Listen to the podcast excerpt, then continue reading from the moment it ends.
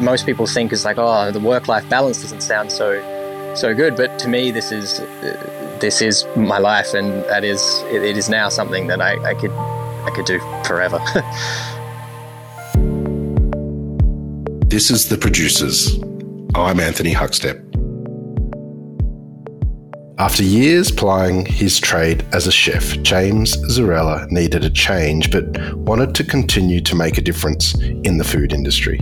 It led him to the land where he is part owner of Gardner's Bay Farm in southern Tasmania. Yeah, so my name is uh, James Zerella. Um, most people just call me Jim, and uh, the farm that we're working at is Gardner's Bay Farm in Gardner's Bay in southern Tasmania. So it's about uh, 10 minutes outside of Cygnet or 40, 45 minutes out of Hobart.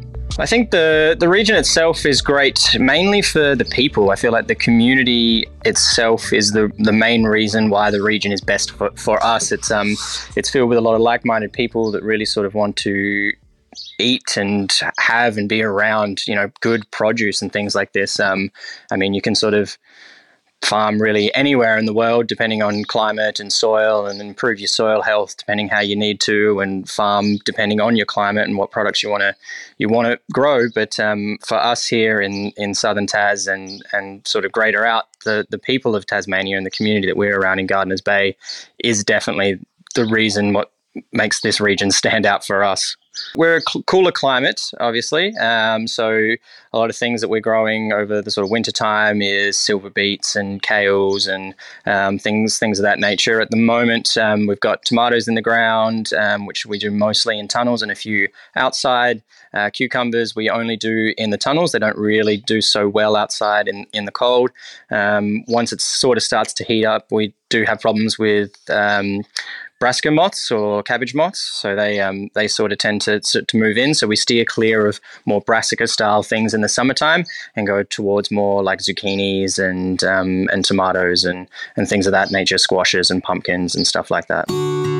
For the first two decades of his career, James rose the ranks in commercial kitchens. Uh, before farming, I was actually a chef. So for, for many, many years, probably uh, 15 to 17 years, it was uh, my first job out of out of high school and um, even during high school, it was something that I that I did a little couple of courses on um, when I was getting in trouble and having to to do stuff. Uh, so I did did a few of that, and then gravitated towards this basically straight out of school. Didn't didn't finish really year ten, and then started apprenticeship and and went from there. And, and yeah, chefing has been basically what I've been doing here in Australia and overseas up until about four years ago so most most of my career was working in South Australia, um, in Adelaide. So I worked um, at a few different styles of restaurants, um, starting from you know a pizza restaurant to a little small Italian place that was about thirty five seater or something, um, and then moved to a bigger sort of tapas style restaurant uh, that was around about two hundred and fifty to three hundred seater, um, and then from there moved into French fine dining, which is um, where I met uh, Lachlan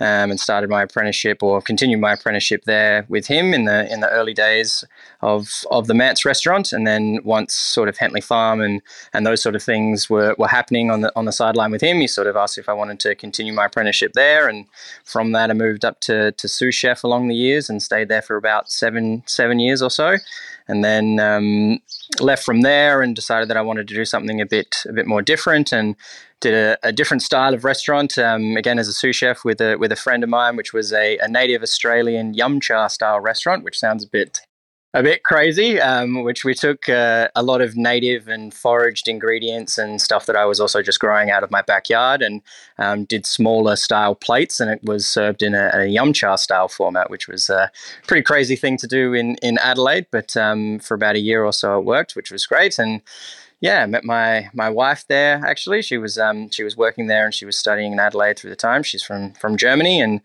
her sort of visa was ending up, and the restaurant was sort of because we were on um we were on a sort of like a, a a lease from the, the council. So the lease was paid for by the council as like a Renew Adelaide program that it was called. So the, the owners of the building or the owner of the restaurant um, got a got its lease for free for the first 12 months. Uh, and so the restaurant was really only there for that 12 months because the the rent on the place was astronomical. Um, so as that was sort of finishing up, um, yeah, Marie, which is my wife, um, uh, she had to go back to Germany, and sort of went, well, yeah, I've got nothing on the card, so why not? So I moved to Germany with her. This was after only knowing only knowing her for around about six or seven months, and yeah, just decided to sort of pack everything up and, uh, and move to Germany. In love and on a whim, James decided to head to Germany and Austria to continue life in the kitchen. There's a few sort of crazy restaurants that I worked at, um, and then uh, I did a lot of work in, in Austria mainly because we stayed in Germany for, for about a year and a half and then uh, moved to Austria. My wife was studying enology, um, and then I sort of was working in restaurants, and that was sort of my visa. So some of the, I mean, they're all they're all pretty crazy in their own right. A few Michelin star restaurants where the chefs go a little bit too crazy in the in the head and stuff like this. But I think one of the probably one of the more crazy ones was um, the fact that I was working in a, in a restaurant uh, called Konstantin Filippou, which is in, in the heart of Vienna, um, and I was doing doing a few weeks there and trying to organize a visa to, to then move to, to Austria a bit more permanently. Um, and I was working in the back kitchen with a girl, and and we were just talking. She said, "Oh, she was from Australia as well."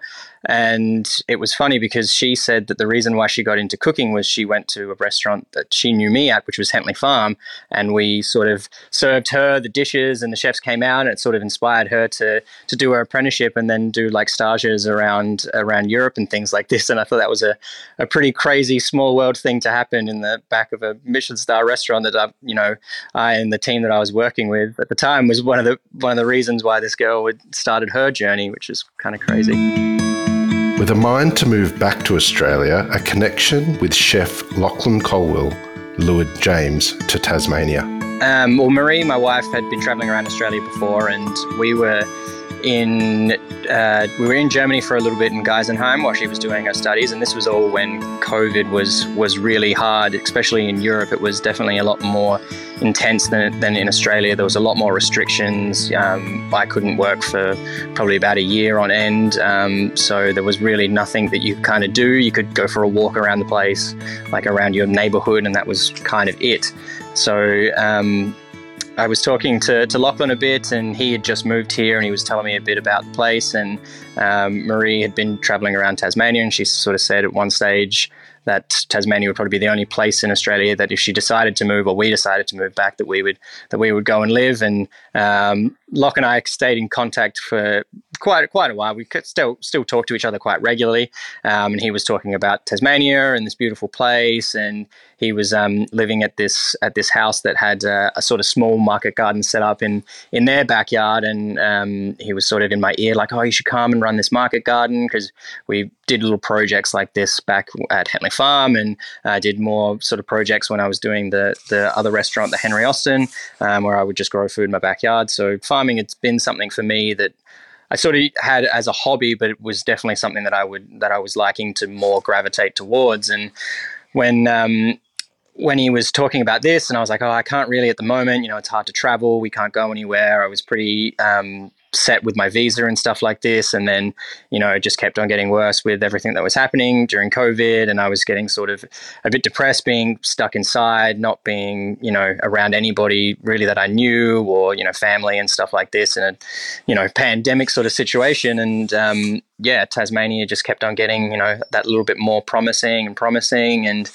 then Lachlan was telling me about the the Port Cygnet Cannery when he first started there, and the farm that's next door, and all this sort of stuff. And sort of um, spoke spoke to my wife, and we sort of were talking. And I said, "Look, I think I need to go back home, and you know, try something out. And she still had a bit of her studies left. Um, so she was going to stay in Austria for six months and I would come here and then, you know, she'd meet me afterwards once her studies had finished.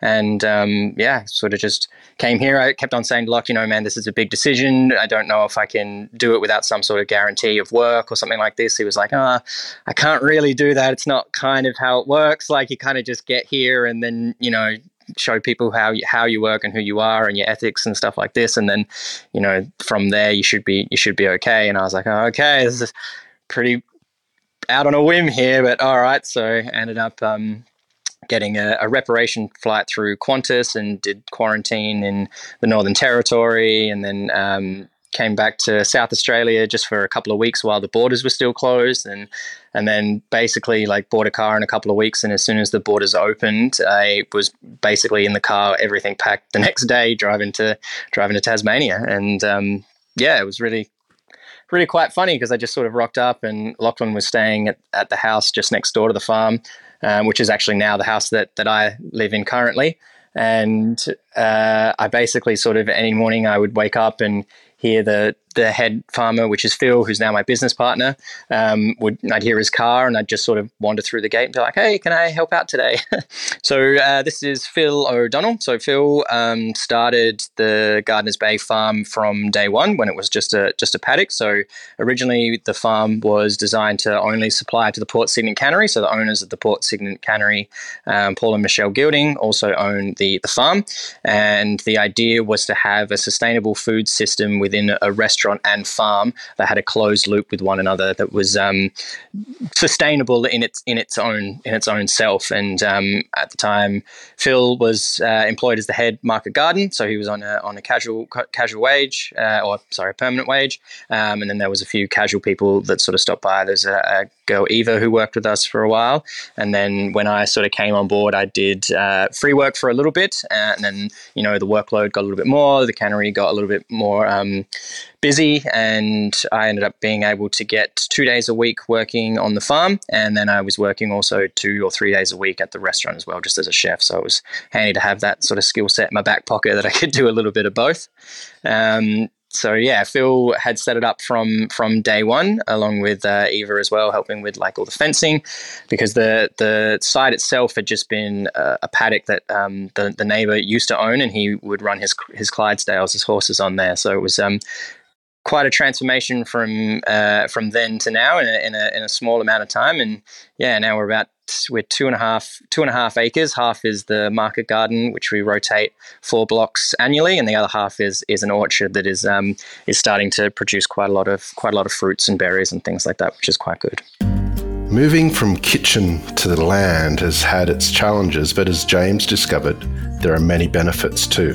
The sort of the skills that you that you understand with just working with produce translates over to um, harvesting and in probably one of the biggest aspects, especially that I was also working at the time at the Port Cygnet Cannery um, with Lachlan and then the the chefs uh, after him as well, it was great to be able to know exactly what the dishes were going to be and how they would be prepared to know how to harvest and when to harvest, and also even sort of little byproduct things that you know usually Phil would either feed to the pigs or put in the compost. It would be like, oh, did you know parsley root you can really make a good little cream with, and he'd be like, oh, cool. So we'd be able to you know harvest all the parsley, and when it has to come out the ground, we can also harvest all the parsley root. And sometimes I'd write little post-it notes in the in the crates to to the chefs and be all like, "Hey, I just harvested this for you. You know, uh, maybe you can use it for something like this or this or that." And um, yeah, I think it was a really sort of valuable skill, and um, being able to then translate that to the customers as well.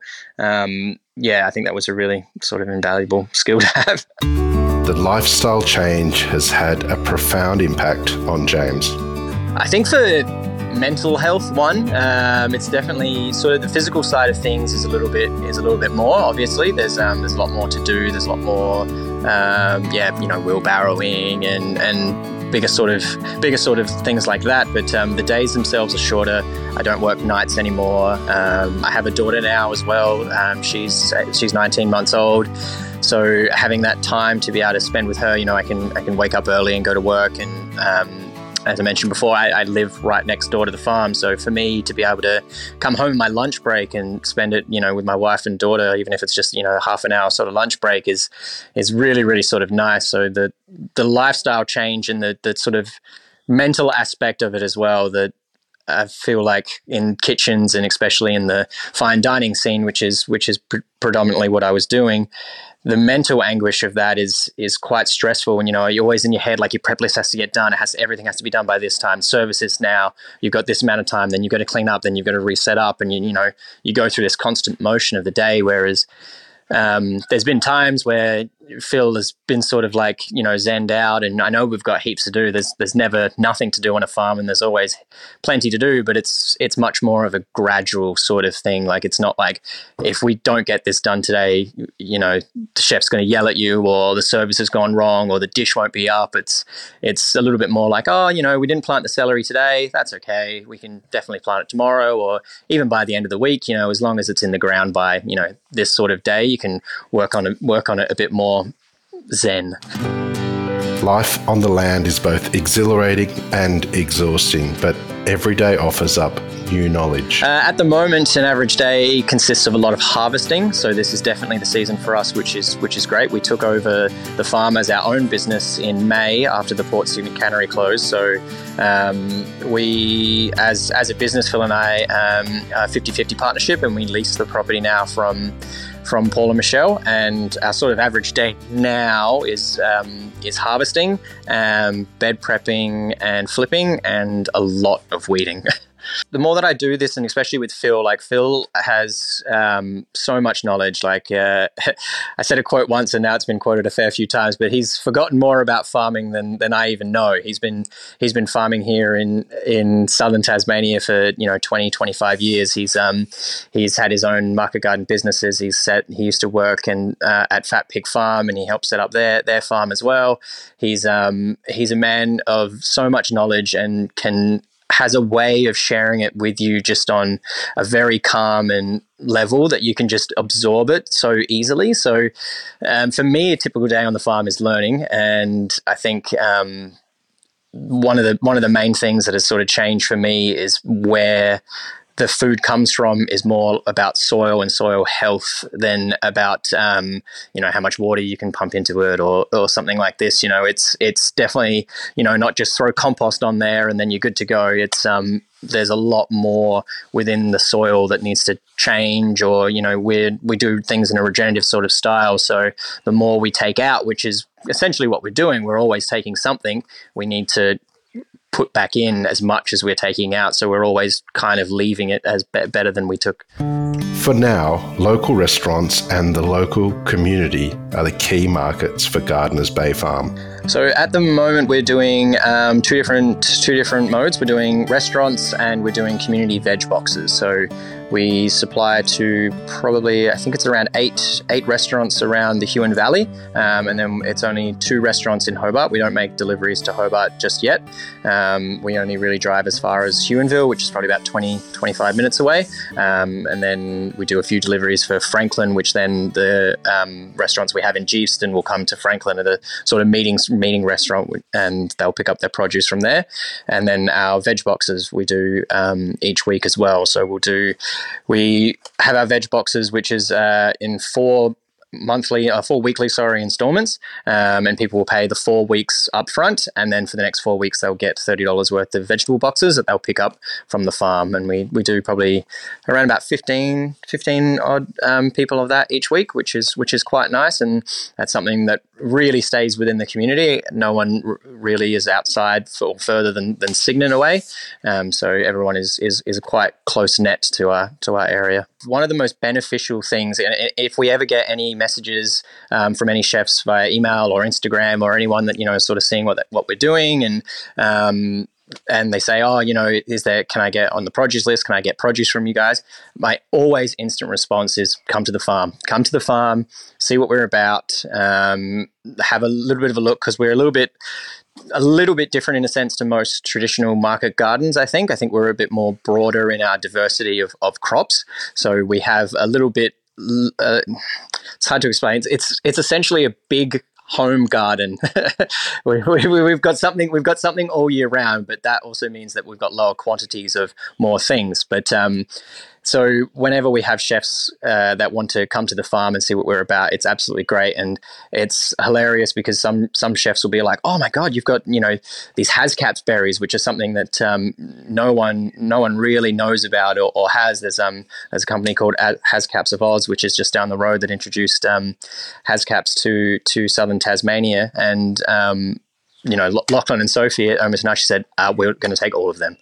uh, we're coining those ones, and they'll they'll come, and sometimes I'll get um, messages from from chefs being like, "Oh, can you grow this one?" And they'll send us, and we'll find the the seed packets or something like this, and we'll go, "Yeah, for sure." Um, a good example is we we grew some some red king radishes for for Lachlan and Sophie as well, and um, they worked really really well and amazing. And then um, Masaaki from Masaaki Sushi uh, in Geeveston, he came down to check out some purple mustard because he wanted to make a, a ferment from it, and he just wanted to see the, the the sizes that we had at the time.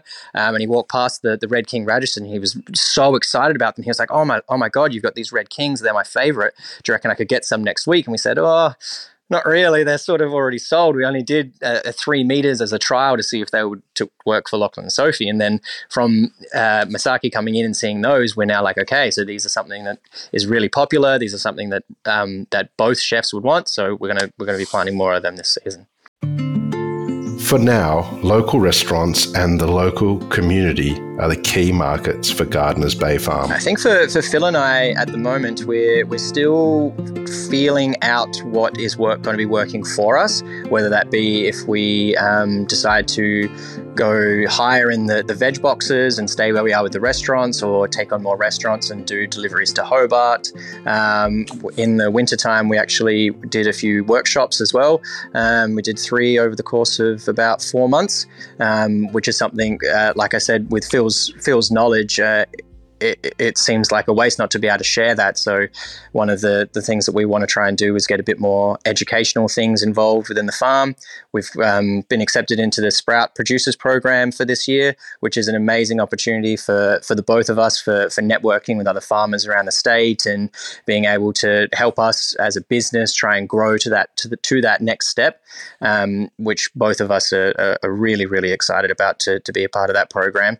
And I feel like along the way, we're sort of going to navigate towards where we feel it's working the best. I mean, um, that we're neither of us are ever like, okay, this this works. Let's just stand still. There's always the the next thing or the, the next 1% that you want to sort of go or improve or do do that little bit more. We have a, a beautiful space um, that we call our HQ, which is a, a large, quite large renovated shed um, that for numerous, you know, the first couple of years just sat as the, the lunchroom for three people, which was massive. And now we're, we're looking at, um, we've got um, insurances and things in place that we can have community events set there that, you know, people can come do potluck dinners or things of this nature if um, we could get grants and potentially maybe even get a commercial kitchen involved in there that we could we could do more classes of how to preserve your, your own food and and make things go longer do ferments and things like this um, uh, how to break down your own animals. We you know we know chefs that uh, have quite extensive skills in butchery and and seafood and things like this that they can they can come and do their own sort of little workshops as well to sort of give people um, a better idea of how to uh, process their own produce. Living on the farm and having that connection with nature every day has reinvigorated James's zest for life. Feeling on the farm um, is just uh, it, it, it's beautiful. Like for me, I, I, can look out my kitchen window, or when I'm sitting having breakfast with my daughter, and I can see what's happening, and I can look over and you know I can see the damsons, or I can see the, the Jerusalem artichoke flowers when they start popping up. Um, I can you know know when the chickens need to be moved, and I can just lock them up at night, and then we can move the chicken tractor in the morning. And I think um, most people think is like, oh, the work life balance doesn't sound so so good. But to me, this is this is my life, and that is it, it is now something that I, I could I could do forever. it's the general sense that I can grow this amazing produce um, in this beautiful setting in this beautiful place of the world, be able to share it with people, still be connected with the the chefing world because it's not something that I you know that I resent or hate or you know shy shy away from anymore. Like it's still something that I that I thoroughly enjoy doing and cooking and stuff like this. But um, being on the other side and the on the producer's side of things and is is for me a bit more sort of heartwarming. I feel it's it's hospitality in a different way. You're still you're still yeah. It's it's hard to explain. Gardner's Bay Farm is proof how transferring your skills within food can help create a very special connection with the local community.